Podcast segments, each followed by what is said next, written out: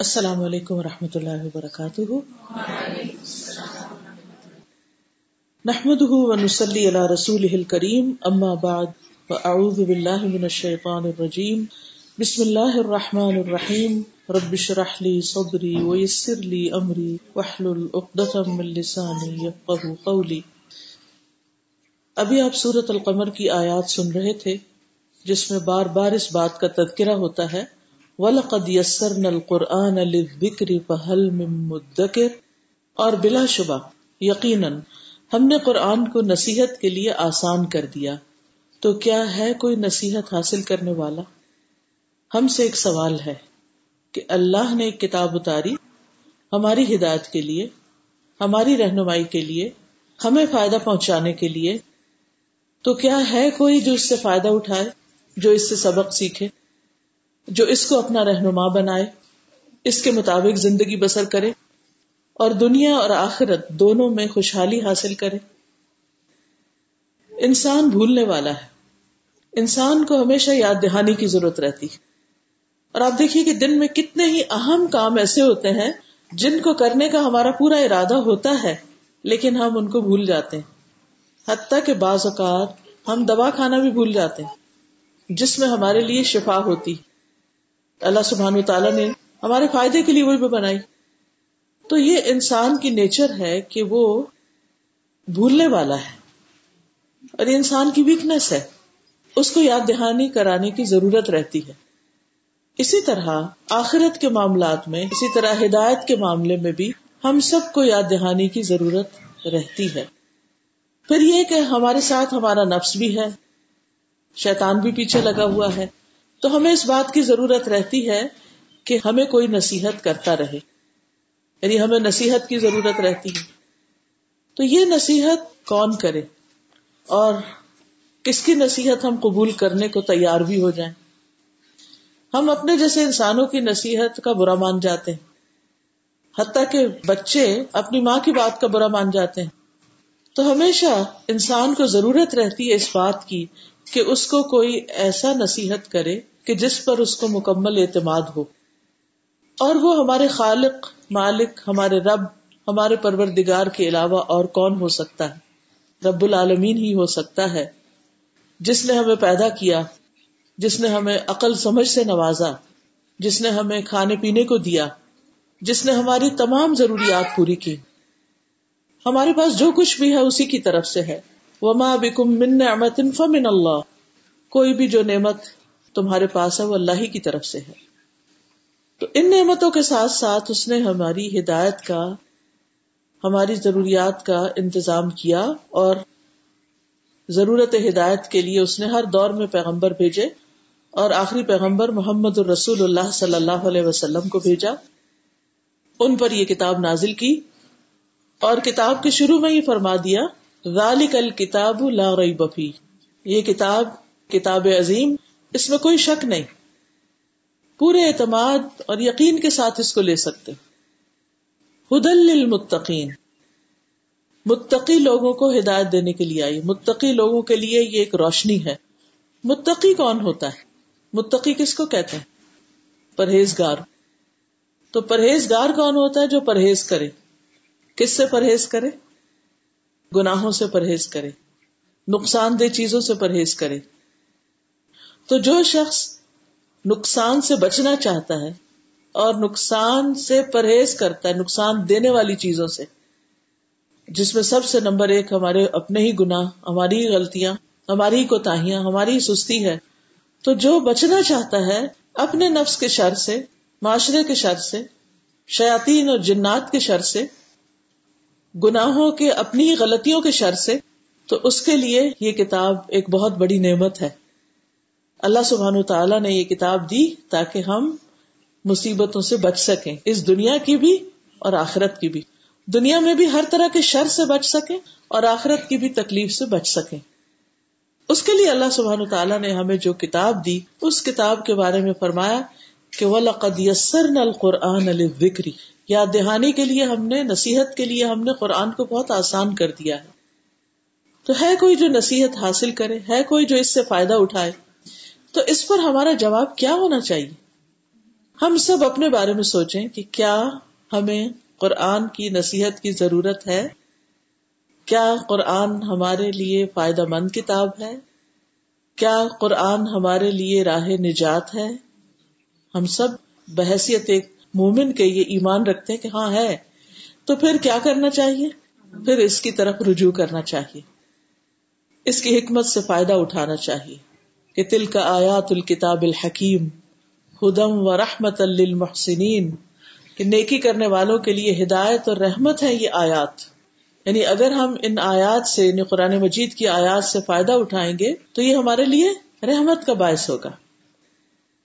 ہم میں سے کوئی انسان ایسا نہیں جو کسی نہ کسی مسئلے کا شکار نہ ہو، جس کی زندگی میں کوئی پرابلم ہی نہ ہو، کوئی مسئلہ نہ ہو۔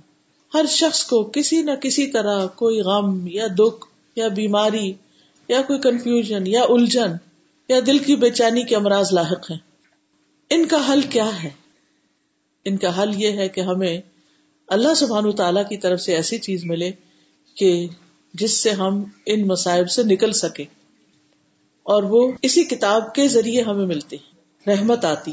کتاب ان کا مبارک ان یہ کتاب جسے ہم نے آپ کی طرف نازل کیا، مبارک ہے، برکت بھی آتی۔ رحمت بھی آتی، ہدایت بھی ہے، یاد دہانی بھی ہے، نصیحت بھی ہے، حکمت والی کتاب بھی ہے۔ اور حدیث میں آتا ہے کہ بے شک یہ قرآن ایک رسی ہے۔ اس کا ایک کنارا اللہ کے ہاتھ میں ہے اور دوسرا کنارا تمہارے ہاتھ میں ہے۔ اس کو مضبوطی سے پکڑے رکھو، کیونکہ اس کے بعد تم ہرگز گمراہ اور ہلاک نہیں ہو سکتے۔ یہ ہے اس کتاب کا فائدہ۔ کہ اس کے ذریعے ہمارا اللہ سبحان تعالیٰ کے ساتھ تعلق نہایت مضبوط ہو جاتا ہے۔ اس کو چھوڑ دینے کا مطلب یہ ہے کہ پھر ہم ہلاکت اور مصیبت کی اور آفات کی وادیوں میں جا پڑے، گر گئے۔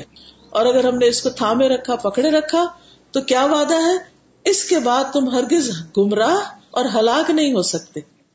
تو ہلاکت سے بھی بچانے والی ہے یہ کتاب اور گمراہی سے بھی بچانے والی ہے۔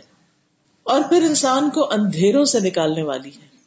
قرآن مجید میں آتا ہے رسول علیکم آیات اللہ مبینات لیخرج الذین آمنوا وعملوا الصالحات من الظلمات الى النور۔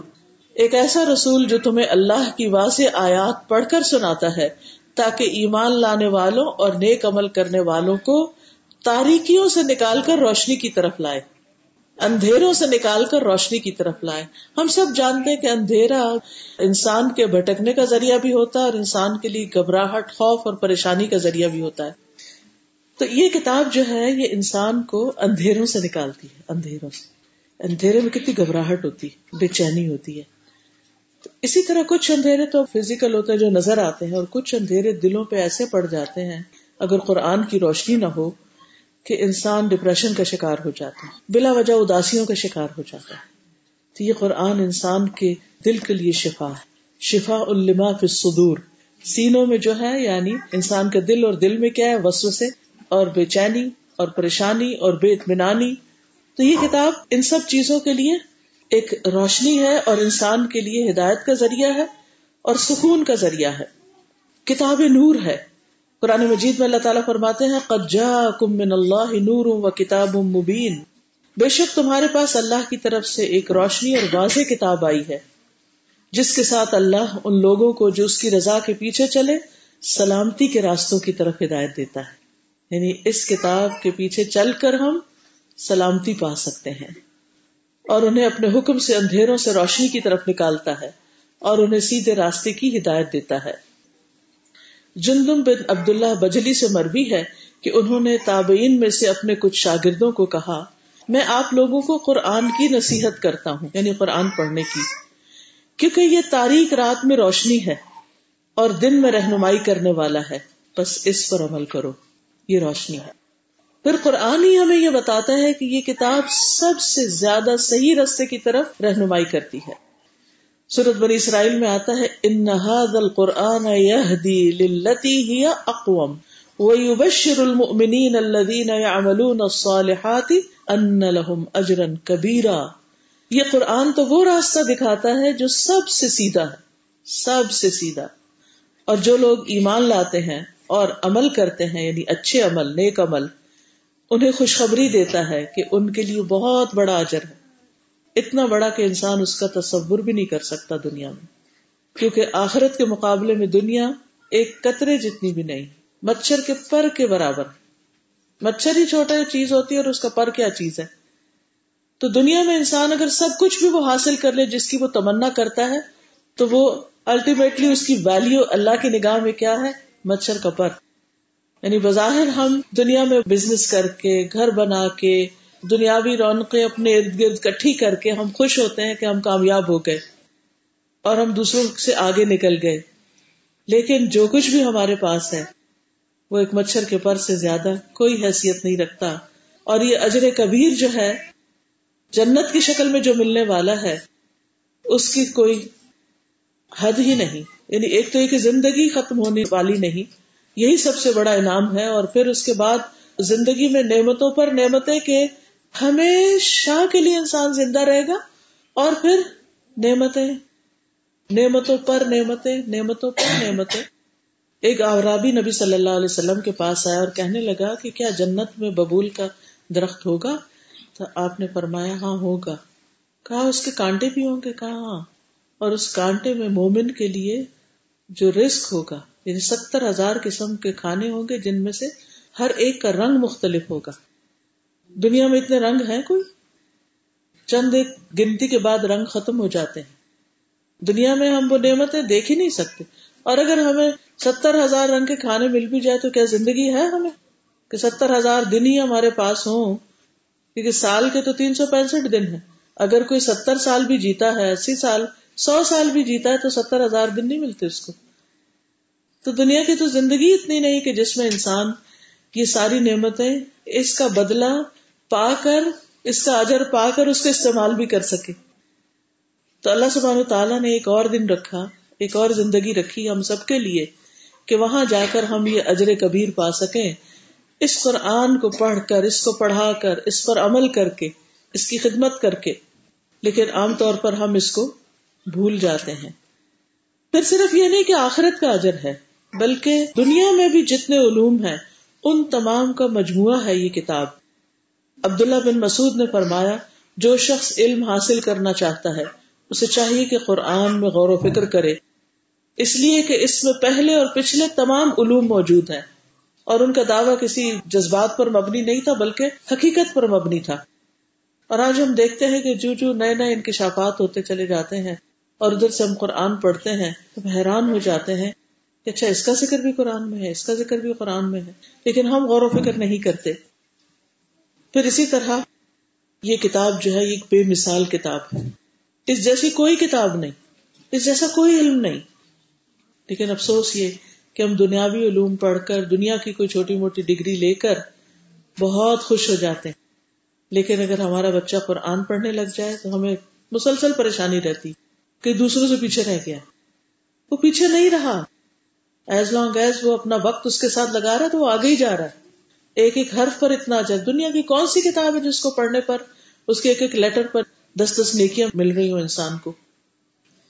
اللہ سبحانہ تعالیٰ فرماتے ہیں، قل ان اجتمعت الانس والجن على ان ياتوا بمثل هذا القران لا ياتون بمثله۔ ان سے کہیے کہ اگر تمام انسان اور جن سب مل کر اس قرآن جیسی کوئی چیز بنانا ہے تو نہیں لا سکیں گے۔ اس جیسے کوئی چیز نہیں لا سکتے۔ خواہ وہ سب ایک دوسرے کے مددگار ہی کیوں نہ بن جائے تو یہ کتاب بے مثال کتاب۔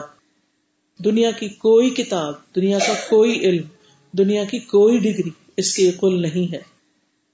پھر یہ سکینت اور رحمت والی کتاب ہے۔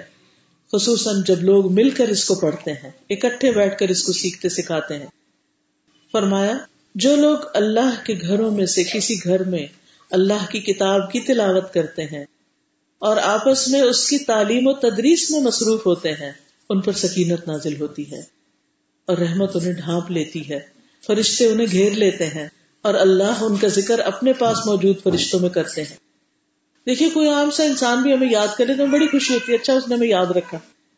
کہا یہ کہ اللہ سبحانہ و تعالیٰ فرشتوں کے مجلس میں اس کا ذکر کرتے ہیں ایسے لوگوں کا۔ یہ کم آنر ہے۔ یہ الگ بات ہے کہ ہم نے قرآن کے ماہرین کو، قرآن کے پڑھنے پڑھانے والوں کو وہ اہمیت نہیں دی۔ ہماری سوسائٹی میں ان کا کوئی مقام نہیں۔ لہذا لوگ پھر اس میں آگے بڑھنے اور اس میں وقت لگانے کو کوئی اہمیت نہیں دیتے۔ جبکہ اللہ کی نگاہ میں ایسے لوگ بہت معزز اور مکرم ہیں۔ اور اس میں جو لوگ بھی قرآن کی خدمت کر رہے ہوں، انہیں کبھی بھی اپنا کانفیڈینس لوز نہیں کرنا چاہیے۔ کبھی بھی لو سیلف اسٹیم کا شکار نہیں ہونا چاہیے۔ میں تو کچھ کر ہی نہیں رہی، میں تو ایسے ہی شاید میرا وقت ظاہر ہے شاید میری عمر ظاہر نہیں۔ جس رب نے وعدہ کیا ہے کہ وہ اس پر اجر کبیر عطا کرے گا، تو اس کے ساتھ زندگی گزر جائے تو اس سے اچھی چیز اور کیا ہو سکتی ہے؟ پھر اسی طرح اس کا پڑھنے والا قابل رشک ہے۔ اور یہ بات بھی ہمیں ایک صحیح حدیث سے، صحیح بخاری کی حدیث سے رسول اللہ صلی اللہ علیہ وسلم کی زبانی ہمیں بات پتہ چلی۔ آپ نے فرمایا، رشک تو بس دو ہی آدمیوں پر ہونا چاہیے۔ رجل علمہ اللہ القرآن فہو یتلوہ آنا اللیلی و آنا النہار، ایک وہ شخص جسے اللہ نے قرآن کا علم دیا اور وہ رات دن کی گھڑیوں میں اس کی تلاوت کرتا رہتا ہے۔ یعنی علم بھی ہے اس کے پاس اور پھر اس کا اس سے تعلق بھی ہے۔ رات کو بھی پڑھتا ہے اور دن کو بھی پڑھتا ہے۔ اور خصوصاً جو حفاظ کرام ہوتے ہیں، وہ اس سے بھرپور فائدہ اٹھا سکتے ہیں۔ تو ہم سب دیکھیں کہ ہم دن میں کتنا قرآن پڑھتے ہیں اور رات میں کتنا پڑھتے ہیں۔ دن کو کب پڑھتے ہیں، رات کو کب پڑھتے ہیں؟ اور اگر دن کو پڑھ لیتے ہیں صرف صبح کے وقت اور رات کو نہیں پڑھتے، تو رات کو پڑھنے کی بھی عادت بنا لیجیے نبی صلی اللہ علیہ وسلم تو کئی صورتیں پڑھ کے سوتے تھے، ہم کم از کم سورت ملک ہی پڑھ لیں۔ یعنی رات کو جب آپ سونے کے لیے جائیں، تو آپ قرآن مجید اٹھائیں۔ اور دیکھ کر، بے شک آپ کو زبانی بھی یاد ہو، لیکن آپ دیکھ کر اس کو پڑھیں۔ کیونکہ مصحف سے دیکھ کر پڑھنا جو ہے، وہ زیادہ اجر و ثواب کا باعث ہے۔ اور پھر سورت الملک پڑھنے کا اتنا بڑا اجر ہے کہ قبر میں جب بندے کے پاس عذاب آئے گا، سر کی طرف سے تو آگے سے آ جائے گی، دائیں طرف سے آئے گا تو وہ دائیں طرف سے یعنی اس کو پروٹیکٹ کرے گی۔ تو اگر اور کچھ نہیں رات کو پڑھ سکتے تو کم از کم سورت الملک پڑھنے کی عادت ڈال لیجیے پھر بات یہ ہو رہی تھی کہ قرآن ایک آسان کتاب ہے، اس کا پڑھنا مشکل نہیں ہے، محنت ضرور لگتی ہے، لیکن کوئی ایسا فلسفہ نہیں جو کچھ سمجھ میں نہ آئے۔ بلاغت کے باوجود اس کی زبان بہت زبردست ہے۔ ہائی اسٹینڈرڈ کی لینگویج ہے اس کی۔ اس کے باوجود سمجھنا آسان ہے۔ آپ نے دیکھا کہ جو لوگ اسکالرلی زبان بولتے ہیں اور خاص ٹرمینالوجی استعمال کرتے ہیں، تو ان کی باتیں سمجھ میں نہیں آتی بازو کا اگر ڈاکٹر لوگ آپس میں بیٹھ کے کچھ باتیں کر رہے ہو کچھ ایسے دوائیوں کے نام، بیماریوں کے نام اور چیزوں کے نام لے رہے ہو تو ایک عام بندہ پاس بیٹھ کے اس کو کوئی سمجھ نہیں آئے گی کہ کیا بات کر رہے ہیں۔ لیکن قرآن مجید ایک ایسی کتاب ہے کہ جس کو اگر ہم صرف اس کا لفظی ترجمہ بھی جانتے ہو نا، اور مسجد میں جا کے نماز پڑھیں، خاص طور پر رمضان میں تراوی میں آپ نے دیکھا ہوگا، کہ کس طرح آپ کو سمجھ آ رہا ہوتا ہے، اور کیسے دل خوش ہو رہا ہوتا ہے۔ تو یہ جو آسان ہونا ہے، اس کے بارے میں آتا ہے خوشحری کہتے ہیں کہ اس کا مطلب ہے کہ اللہ نے کچھ لوگوں کی زبانوں پر اس کی قرآت کو، کچھ لوگوں کے دلوں پر اس کے علم کو، کچھ لوگوں کے دلوں پر اس کے فہم کو کچھ لوگوں کے دلوں پر اس کے حفظ کو آسان بنایا۔ یعنی بازو کا ایسا ہوتا ہے کہ کچھ لوگ قرآت میں انہیں مشکل پیش آتی ہے کوشش کے باوجود وہ بہت اچھی نہیں کر پاتے۔ لیکن وہ سمجھتے بہت اچھی طرح جو انہیں بتایا جاتا ہے قرآن میں سے وہ دل پہ لے لیتے۔ کچھ لوگ حفظ ان کے لیے بہت آسان ہے ہر ایک کے لیے اگر نہیں، لیکن کچھ لوگوں کے لیے یہ آسان ہے۔ اور پھر کچھ لوگوں کے لیے اس پر عمل کرنا بھی آسان ہو جاتا ہے۔ تو فرمایا کہ یہ سب قرآن کے اہل ہیں اور یہ سب اللہ کے اہل اور اس کے خاص بندے ہیں کہ جو اس قرآن سے فائدہ اٹھاتے ہیں۔ ابن قیم کہتے ہیں کہ اس کو نصیحت حاصل کرنے والوں کے لیے آسان بنانا اس کی کئی قسمیں ہیں۔ نمبر ایک، اس کے الفاظ کو حفظ کے لیے آسان بنانا۔ یعنی عربی زبان، عربی مبین ایسی زبان ہے کہ جس کو پڑھے اور اگر کچھ دفعہ تکرار سے پڑھے تو وہ زبان پر بہت آسانی سے رواں ہو جاتی ہے، بنسبت اور زبانوں کی دوسرا یہ کہ اس کے معنی کو فہم حاصل کرنے کے لیے آسان بنایا۔ الفاظ باہم ملتے جلتے ہوتے ہیں، آیات باہم متشابہات ہوتی ہیں، ملتی جلتی ہوتی ہیں، ایک دوسرے سے بھی ملتی جلتی۔ تو اگر کچھ حصہ بھی سمجھ آ جائے تو باقی آسانی سے سمجھ آنے لگتا ہے۔ اور تیسرا معنی انہوں نے اس کا یہ کیا کہ اس کے عوامر یعنی اس کے احکام اور جن چیزوں سے روکا گیا ہے، ان پہ عمل آسان ہے۔ یعنی قرآن پر عمل کرنا مشکل نہیں ہے۔ اور جہاں تک تلاوت کی آسانی کا تعلق ہے، تو ابن عباس کہتے ہیں کہ اگر اللہ نے انسانوں کی زبان پر اسے آسان نہ بنایا ہوتا، تو مخلوقات میں کسی میں طاقت نہ ہوتی کہ اللہ عز و جلہ کے کلام کے ساتھ گفتگو کر سکتا۔ یعنی اللہ سبحانہ تعالیٰ کا علم اور اس کی قدرت اور عظمت، تو اس کا کلام پھر کتنا مشکل ہو سکتا تھا۔ کہ ہمیں تو کچھ بھی سمجھ نہ آتا۔ اب دیکھیے کہ جو چیزیں اللہ نے بنائی ہیں نا، تو جب ہم ان کی تفصیل میں جاتے ہیں تو اس سے بھی ہم آجز آ جاتے ہیں۔ مثلاً ہیومن باڈی ہے۔ تو جو بچے ڈاکٹر بنتے ہیں، ان کو اچھی طرح پتا ہوگا کہ ایک اناٹمی پڑھتے پڑھتے یا پھر کیمسٹری پڑھتے ہوئے یا کوئی بھی سبجیکٹ ایسا پڑھتے ہوئے کیسی کیسی مشکلات پیش آتی ہیں۔ کیسے کیسے کتنی کتنی ٹرمینالوجی ان کی یاد کرنی پڑتی ہے۔ خوب رٹنا پڑتا ہے اس کو۔ اس کے باوجود بھول جاتے ہیں۔ یہ قرآن مجید میں ایسی چیزیں نہیں ہیں کہ جن کو آپ اتنا رٹیں کہ وہ آپ کو پھر یاد ہی نہ یا سمجھ ہی نہ آئے۔ یعنی ایسی زبان میں بات نہیں کی گئی کہ جو آپ کو سمجھ نہ آئے یا جس کو آپ کی زبان ادائی نہ کر سکے۔ پھر اسی طرح وہ کہتے ہیں کہ جب آپ کسی اجمی کو دیکھیں جس کو صحیح طرح سے عربی بھی نہیں آتی اور وہ قرآن پڑھ رہا ہو، جیسے ہم لوگ ہیں تو آپ اللہ کا اس کی نعمتوں اور مکمل مہربانیوں پر شکر ادا کرے کہ اس نے آپ کو یعنی کہ یہ علم دیا۔ پھر سوتے جاگتے اس کی قرآت ممکن ہے۔ رسول اللہ صلی اللہ علیہ وسلم نے ایک دن خطبے میں ارشاد فرمایا، سنو، میرے رب نے مجھے یہ حکم دیا ہے کہ میں تم لوگوں کو وہ باتیں سکھا دوں کہ جن باتوں سے تم لا علم ہو۔ میرے رب نے مجھے آج کے دن وہ باتیں سکھا دی ہیں۔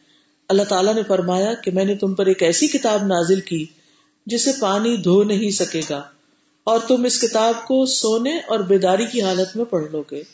اس کا کیا مطلب ہے کہ پانی نہیں دھو سکے گا؟ بہت سے لوگ پلیٹوں پہ لکھ کے اس کو دھو کے پی جاتے ہیں۔ اس کا مطلب یہ ہے کہ اس کا خاتمہ ممکن نہیں۔ اللہ دلوں پر اس کو جما دے گا۔ یعنی دلوں پہ ایسا نقش ہوگا کہ کتابوں سے اگر مٹ بھی جائے تو دلوں سے پھر باہر آ جائے گا۔ پھر اسی طرح یہ ہے کہ جو شخص اس کی تلاوت کرتا ہے، اس کے لیے بہت بڑا اجر کس طرح ہے؟ ابو ذر کہتے ہیں، میں نے کہا اللہ کے رسول مجھے وسیعت کیجیے آپ صلی اللہ علیہ وسلم نے فرمایا، میں تمہیں اللہ کے تقوا کی وسیعت کرتا ہوں، کیونکہ یہ تمہارے تمام کاموں کی زینت اور حسن ہے۔ میں نے کہا، اللہ کے رسول مجھے زیادہ وسیعت کیجیے آپ نے فرمایا، قرآن کی تلاوت کو اور اللہ کے ذکر کو لازم کر لو۔ یعنی اس کو نہ چھوڑنا۔ اور یہ نصیحت صرف ان کے لیے نہیں تھی، ان کے توسط ہمارے لیے بھی۔ قرآن کی تلاوت اور اللہ کے ذکر کو لازم کر لو، کیونکہ یہ آسمان میں تیرے ذکر کا باعث ہے۔ یعنی جب تم تلاوت کرتے ہو تو تمہارا ذکر کہاں ہونا شروع ہو جاتا ہے؟ آسمانوں میں۔ اور زمین میں تیرے لیے نور اور روشنی کا سبب ہوگا۔ میں نے عرض کیا، اللہ کے رسول اور وسیعت کیجیے فرمایا زیادہ ہنسنے سے گریز کرنا، کیونکہ یہ دلوں کو مردہ کر دیتا ہے اور چہرے کا نور لے جاتا ہے۔ یعنی بہت زیادہ کہہ کے لگانا، بات بات پہ اونچی اونچی ہنسنا یہ پسندیدہ نہیں ہے دوسری چیز ہے، اس کا حفظ آسان ہے۔ یعنی کرات پڑھنا بھی، ریڈنگ کرنا بھی آسان ہے اور پھر حفظ کرنا بھی آسان ہے۔ اور اس کی دلیل کیا ہے؟ کہ آپ دیکھیں کہ بعض کا چھوٹے چھوٹے بچے بھی حافظ ہوتے ہیں۔ اگر ان کو کوئی اور کتاب دیں کہ اتنی کتاب کوئی اور حفظ کر کے لاؤ تو ان کے لیے مشکل ہوگی۔ کوئی انگریزی کی یا پشتو یا فارسی کی آپ دیں تو وہ یاد نہیں کر سکیں گے۔ تو وہ قرآن مجید یاد کر لیتے۔ نبی صلی اللہ علیہ وسلم کے زمانے میں بھی کچھ صحابہ ایسے تھے کہ جنہوں نے بہت جلد قرآن حفظ کر لی، جیسے زید بن ثابت جو ہے جب نبی صلی اللہ علیہ وسلم مدینہ تشریف لائے تو لوگوں نے کہا کہ اللہ کے رسول بنو نجار کے اس لڑکے کو آپ پر نازل ہونے والی قرآن کی کئی صورتیں یاد ہے تو آپ کو بڑا تعجب ہوا۔ تو آپ نے فرمایا، زید تو پھر یہودیوں کا طرز تحریر سیکھ لو یعنی ہیبرو لکھنا سیکھ لو۔ پھر اسی طرح ایک اور صحابی کہتے ہیں کہ جب میں امامت کراتا تھا تو میری عمر چھ یا سات سال کی تھی یہ امر بن سلمہ ہے۔ یعنی اس وقت انہوں نے بہت بڑا حصہ قرآن کا یاد کر لیا تھا۔ اور ان کے بارے میں بھی آتا ہے کہ ان کے پاس پورا کپڑا نہیں تھا تو جب وہ رکو اور سجدے میں جاتے تھے تو پیچھے سے ننگے ہونے لگتے۔ پھر ایک خاتون نے ان کے لیے ڈریس بنایا۔ پھر اسی طرح بعض اوقات بوڑھے لوگ بھی اس کو حفظ کر لیتے ہیں۔ کئی ایک مثالیں ہیں۔ اجمی لوگ حفظ کر لیتے ہیں یعنی جن کی زبان عربی نہیں ہے۔ اور اس میں کچھ خواتین کے بارے میں بھی مجھے معلوم ہے۔ عمر اشکر کا نام آپ نے سنا ہوگا، ایک اسکالر ہے تو ان کی والدہ کہتے ہیں کہ وہ ستر سال کی عمر ہو گئی ان کی اور انہوں نے کہا کہ مجھے تو قرآن پڑھنا ہے۔ اور جب قرآن پڑھنے کے لیے وہ گئی تو ان کو تو بے بھی نہیں آتی تھی۔ تو اب آپ خود سوچیے کہ ایک شخص عمر میں بھی بڑا ہو اور اس کو کچھ ریڈنگ بھی نہ آتی ہو اور وہ کہ میں نے تو پڑھنا ہے، تو کتنا مشکل ہو جاتا ہے۔ بہرحال انہوں نے پڑھنا شروع کیا اور کچھ ہی عرصے کے بعد نہ صرف یہ کہ اس کی ریڈنگ مکمل کر لی بلکہ اس کے بعد اس کو حفظ بھی کر لیا۔ اسی طرح ایک اسی سال کے بوڑھے شخص کے حفظ کرنے کا واقعہ ہے کہ وہ مسجد نبی میں کسی مدرس کے پاس گیا اور کہا کہ میں قرآن حفظ کرنا چاہتا ہوں۔ تو مدرس نے کہا کہ جیسے عرب کہتے نا، ابو یار آپ کی تو عمر بہت ہو چکی، آپ حفظ نہیں کر سکتے، آپ کو نہیں یاد ہوگا۔ آپ ہمارے پاس بیٹھ کر قرآن سنا کیجیے نہیں مجلس میں آ جائے بیٹھے رہے لوگ پڑھ رہے ہیں، آپ سنتے رہے۔ اس نے کہا، نہیں، میں تو حفظ کرنا چاہتا ہوں۔ ارادہ پکا تھا نا۔ تو مدرس نے کہا کہ اچھا پھر پڑھے پڑھ کے سنائے مجھے۔ اس نے کہا، مجھے پڑھنا نہیں آتا۔ پہلے تو آپ مجھے حروف سکھائے پہلے آپ پڑھنا سکھائے مجھے۔ تو چونکہ وہ چاہتا تھا، تو مدرس نے کہا اچھا پھر حروف پڑھنا سیکھو۔ یعنی علی شروع کرو۔ تو واقعہ بیان کرنے والا کہتا ہے کہ اللہ کی قسم میں اس آدمی کو حروف کو بار بار پڑھتے ہوئے سنتا تھا، گویا وہ پہلی جماعت کا طالب علم ہو۔ یعنی وہ حروف کی اتنی پریکٹس کر رہا تھا، پڑھ پڑھ کے، پڑھ پڑھ کے۔ نتیجہ کیا نکلا؟ پانچ سال کے اندر اللہ عز و جلہ نے اس پر اپنی کتاب حفظ کرنے کا احسان فرما دیا۔ ساری محنت، کوشش، ارادہ اور نیت کے خلوص کی بات ہے۔ تو اللہ سبحانہ تعالیٰ نے جو کرنا چاہے اس کے لیے اس کو آسان کر دیا ہے۔ پھر اس کے معنی اور اس کو سمجھنا بھی آسان ہے۔ شیخ ابن حسین کہتے ہیں کہ اللہ نے قرآن کو آسان بنایا، اس کے معنی کو غور کرنے والے کے لیے آسان بنایا اور اس کے الفاظ کو حفظ کرنے والوں کے لیے حفظ آسان کر دیا۔ یعنی مزاج ہوتے ہیں نا، کچھ لوگ ایک کام اچھی طرح کرتے ہیں، کچھ دوسرا۔ لیکن یہ کہ یہ اللہ کا وعدہ ہے، وَلَقَدْ يَسَّرْنَا الْقُرْآنَ لِلذِّكْرِ فَهَلْ مِن مُدَّكِرِ۔ یعنی ہمیں پوچھا جا رہا ہے کہ تم کرنا چاہتے ہو؟ اگر کرنا چاہیں گے تو اللہ تعالیٰ اس کو ہمارے لیے آسان فرما دیں گے۔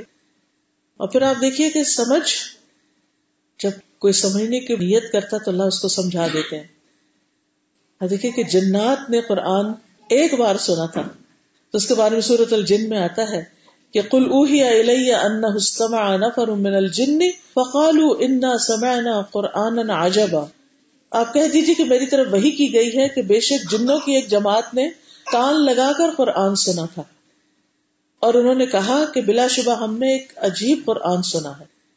اور پھر آگے کہتے ہیں، یہدی رشت وہ ہدایت کی طرح رہنمائی کرتا ہے۔ ان کو سمجھ آ گئی کہ کتاب کیا بتا کس لیے ہے یہ کتاب۔ تو ہمیں نہیں سمجھ آئے گا۔ راہ چلتے جنات نے سن کے اس کو سمجھ لیا۔ اور ہم انسان جن کو ان سے اللہ نے افضل بنایا، عقل سمجھ دی، تو وہ کیوں نہیں سمجھ سکتے؟ اسی طرح مشرقین مکہ میں سے کچھ لوگ تھے، جیسے ولید بن مغیرہ اور اس کے ساتھی۔ وہ لوگ بظاہر نہیں مانتے تھے، لیکن چھپ چھپ کے سنتے تھے اور سمجھتے بھی تھے۔ چوتھی بات یہ ہے کہ اللہ تعالیٰ نے اس کو نصیحت کے لیے آسان کر دیا یعنی اس کے ذریعے نصیحت قبول کرنا اور نصیحت کرنا دونوں آسان ہوتے ہیں۔ کیونکہ اگر آپ اپنے پاس سے کسی کو نصیحت کرتے تو وہ مشکل ہوتی ہے۔ لیکن اگر آپ اللہ کی کتاب کی بات کسی کو سناتے ہیں، تو اس کے لیے اس کو ماننا اور اس پر یقین کرنا آسان ہو جاتا ہے۔ قرآن مجید میں آتا ہے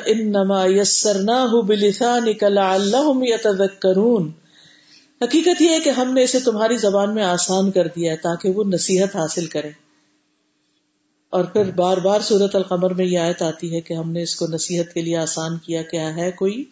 جو نصیحت پکڑے۔ پھر اسی طرح یہ ہے کہ یہ قرآن ایسی نصیحت کرتا ہے جس سے دل نرم ہو جاتا ہے۔ اللہ نزل احسن الحدیفی کتاب متشابہ متشاب ہم مسانی تقشائر منہ جلود الدین یکشون ربهم یعنی جو لوگ اللہ سے ڈرتے ہیں، اپنے رب سے ڈرتے ہیں، وہ جب قرآن پڑھتے ہیں، سنتے ہیں تو ان کی کھالیں نرم پڑ جاتی ہیں۔ ان کے جسم کے رونگٹے کھڑے ہو جاتے ہیں۔ پھر ایسی باتیں اس میں کہ جو دل و دماغ کو تر و تازہ کر دیتی ہیں، روشن کر دیتی ہیں۔ اس میں مثالوں کے ذریعے باتیں سمجھائی گئی ہیں، جو کہ بہت ہی آسان طریقہ ہے۔ قصوں اور کہانیوں کے ذریعے باتیں سمجھائی گئی ہیں اس کتاب میں۔ پھر خوشخبریوں اور ڈراموں کے ذریعے یعنی بات سمجھائی گئی ہے۔ یعنی ہر ہر طریقے سے۔ اور ایک اس کی بڑی خوبی یہ ہے کہ ہر دفعہ پڑھنے سے ایک نئی بات ہی سمجھ آتی ہے۔ ہر دفعہ سننے سے نئی چیز دل کو لگتی ہے اور انسان کو ایسے لگتا ہے ایک اسپارک ہو، ایک روشنی مل گئی۔ پھر اسی طرح اس پر عمل بھی آسان ہے، کیونکہ اس کے احکامات بہت واضح ہیں۔ نماز قائم کرو، حج کرو زکات دو، یہ سارے احکامات جو قرآن میں آئے ہیں آسان ہے اور پھر ان کو کرنا بھی آسان ہے۔ یعنی ان کو سمجھنا بھی آسان ہے اور پھر اس کو اپنی زندگی میں امپلیمنٹ کرنا بھی آسان ہے۔ اللہ سبحانہ تعالیٰ قرآن مجید میں فرماتے ہیں، یرید اللہ بکم السرا ولا یرید بکم العسرا۔ اللہ تمہارے ساتھ آسانی چاہتا ہے تنگید نہیں کرنا چاہتا۔ یعنی نماز پڑھنے سے تمہارے اپنے لیے آسانی ہو جاتی۔ اب دیکھیے کہ اور جیسے دعائیں قبول ہوتی ہے ہر فرض نماز کے بعد دعا قبول ہوتی ہے، تو وہ دعاؤں کی قبولیت اور دینی فائدے تو اپنی جگہ ہے لیکن ایک اور فائدہ یہ بھی ہے کہ جو لوگ نماز پڑھتے ہیں اور نوافل کی کثرت کرتے ہیں، ان کے جسموں کے اندر بڑھاپے تک فلیکسیبلٹی رہتی۔ ان کی موومنٹ بہت آسان ہوتی۔ بہت سی بیماریوں سے بچ جاتے ہیں۔ سر جب زمین پہ لگایا جاتا ہے تو ہم جو ہر وقت کمپیوٹر کے آگے بیٹھے رہتے ہیں، جو ریڈیشن ہوتی رہتی ہے، اس کو انڈو کرتی۔ اسی طرح اور ہم اس لیے نہیں پڑھتے کہ یہ ہمیں دنیا کے فائدے مل رہے ہیں، تو اس لیے ہم نماز نماز اللہ کی عبادت کے لیے پڑھی جاتی۔ کہنے کا مطلب یہ ہے کہ انسان کی زندگی میں آسانی لاتی اور انسان کے لیے صحت اور طاقت کا ذریعہ ہے۔ پھر اسی طرح اس میں جہاں اللہ تعالیٰ نے عظیمتیں دی ہیں، وہاں رخصتیں بھی دی ہیں۔ جیسے نماز، روزے، حج زکات ہر چیز سے متعلق۔ چھٹی چیز یہ ہے کہ اس کے ذریعے اللہ تعالیٰ نے شفا پانا آسان کر دیا ہے۔ بیماریوں سے شفا ہے۔ اگر اس نیت سے آپ پڑھتے ہیں کوئی چیز تو آپ کو شفا نصیب ہوتی ہے۔ قرآن مجید میں آتا کل للذین آمنوا ہدا و شفا ان والذین لا یؤمنون فی آذانہم وقر وهو علیہم عما کہہ دیجیے یہ ان لوگوں کے لیے جو ایمان لائے ہدایت اور شفا ہے۔ اور وہ لوگ جو ایمان نہیں لاتے، ان کے کانوں میں بوجھ ہے اور یہ ان کے حق میں اندھا ہونے کا باعث ہے۔ تو اس کا مطلب کیا ہے کہ ایمان والوں کے لیے یہ کتاب ہدایت اور شفا ہے۔ سورت یونس میں آتا ہے، یا الناس، سارے لوگوں کو کہا گیا، قد جاتکم معزتم من ربکم و شفاء لما فی الصدور و ہدم و رحمت للمؤمنین۔ کہ لوگوں تمہارے پاس رب کی طرف سے نصیحت آ چکی ہے، یہ دلوں کے امراض کی شفا ہے۔ اور آپ دیکھیے کہ دل ہی تو بگڑتے جا رہے ہیں، دلوں ہی کے تو خرابیاں ہیں، دلوں ہی کے تو مسئلے ہیں۔ اور مومنوں کے لیے ہدایت اور رحمت ہے۔ حقیقت یہ ہے کہ قرآن جیسا کوئی معالج نہیں۔ ابن اسامین کہتے ہیں، آپ ڈاکٹروں سے دل کی پریشانیوں کو ظاہر کرنے کے لیے جو کچھ مرضی طلب کر لیں، لیکن قرآن جیسا علاج ہرگز نہیں پائیں گے۔ یعنی آپ اگر پریشانی کی کوئی دوا لیتے بھی تو عموماً ان میں نیند کا اثر ہوتا ہے۔ آپ کھا کے دوا سو جاتے ہیں، آپ کو وقتی طور پر مسئلے سے چھٹکارا ہوتا ہے، لیکن مسئلہ حل تو نہیں ہوتا۔ لہٰذا وہ ڈپریشن پھر لوٹ آتا ہے، پھر لوٹ آتا ہے۔ پھر اسی طرح حضرت عائشہ کہتی ہیں کہ رسول اللہ صلی اللہ علیہ وسلم ایک مرتبہ ان کے پاس تشریف لائے۔ دیکھا کہ ایک عورت ان کا علاج کر رہی ہے یا ان کو دم کر رہی ہے۔ تو آپ نے فرمایا، کتاب اللہ کے ذریعے اس کا علاج کرو۔ علی جی ہاں بھی کتاب اللہ۔ تو اس سے یہ پتا چلتا ہے کہ قرآن کے ذریعے شفا حاصل کی جا سکتی، خصوصاً سورت البقرہ، جو ہر بیماری کا علاج ہے۔ خارجہ بن سلط کہتے ہیں، اپنے چچا سے روایت کرتے ہیں کہ ایک مرتبہ رسول اللہ صلی اللہ علیہ وسلم کی خدمت میں حاضر ہوئے، سلام کیا، پھر جب واپس جانے لگے تو ایک قوم کے پاس سے گزرے، جہاں ایک مجنون آدمی تھا، جسے انہوں نے لوہے کی زنجیروں سے باندھ کے رکھا ہوا تھا۔ اس کے گھر والے کہنے لگے کہ ہمیں معلوم ہے کہ تمہارا یہ ساتھی یعنی نبی صلی اللہ علیہ وسلم خیر لے کر آئے ہیں۔ کیا اس کے پاس کوئی چیز ہے جس سے اس کا علاج کر سکے؟ وہ کہتے ہیں کہ میں نے سورت فاتح پڑھ کر دم کیا تو وہ ٹھیک ہو گیا۔ پوری یقین سے اس کو پڑھنے کی ضرورت ہے۔ پھر اسی طرح یہ آخری عمر تک صحت اور عافیت کا باعث ہے۔ حدیث میں آتا ہے، ابن عباس کہتے ہیں کہ جو قرآن پڑھتا ہے ارد العمر کی طرف نہیں لوٹایا جاتا۔ اس لیے کہ اللہ تعالیٰ کا فرمان ہے تم مردنا اسفل سافلین۔ پھر ہم نے ان کو پسترین حالت کی طرف لوٹا دیا، سوائے ان لوگوں کے جو ایمان لائے اور جنہوں نے قرآن پڑھا۔ یعنی ثم رددناه اسفل سافلين الا الذين امنوا وعملوا الصالحات فلهم اجر غیر ممنون۔ تو قرآن آخرت کا فائدہ تو ہے ہی، دنیا میں بھی فائدہ ہے۔ کہ اس کے ذریعے ہدایت ملتی ہے۔ سرات مستقیم آسان ہوتا ہے۔ گمراہی سے بچنا آسان ہوتا ہے، کیونکہ انسان کو روشنی مل جاتی، تو ہر نقصان دہ چیز سے وہ الرٹ ہو جاتا ہے۔ اللہ کا قرب نصیب ہوتا ہے۔ اور نہ صرف یہ کہ دنیا میں بلکہ آخرت میں بھی۔ اللہ اور اس کے رسول کی محبت پانے کا آسان راستہ ہے۔ اس سے سکینت نازل ہوتی ہے، سکون پانے کا ذریعہ ہے۔ اس کے ذریعے زندگی آسان ہو جاتی ہے۔ مسائل آسانی سے حل ہو جاتے ہیں۔ اور مرنے کے بعد کے فائدے کیا ہیں؟ سب سے پہلے تو قبر کے عذاب سے نجات ہوتی ہے، حفاظت ملتی ہے۔ اب دیکھیے کہ آج تو ہم ان گھروں میں رہ رہے ہیں، ایک دوسرے کو دیکھتے ہیں، خوش ہوتے ہیں، سوشلائز کرتے ہیں۔ لیکن ایک وقت ایسا آئے گا کہ جب کیا ہوگا؟ سب ساتھ چھوڑ جائیں گے۔ اور ساتھ پھر یہی کتاب ہوگی۔ اب حرارا کہتے کہ رسول اللہ صلی اللہ علیہ وسلم نے فرمایا، آدمی جب اپنی قبر میں دفن کیا جاتا ہے، تو جب فرشتہ سر کی طرف سے عذاب دینے کے لیے آتا ہے، تو تلاوت قرآن اسے دور کرتی ہے۔ کیا کہا میں نے؟ کوئی بتائے؟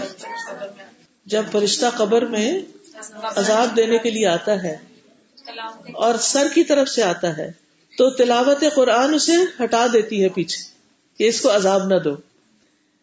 جب سامنے سے آتا ہے وہ فرشتہ تو صدقہ دھکیل دیتا ہے۔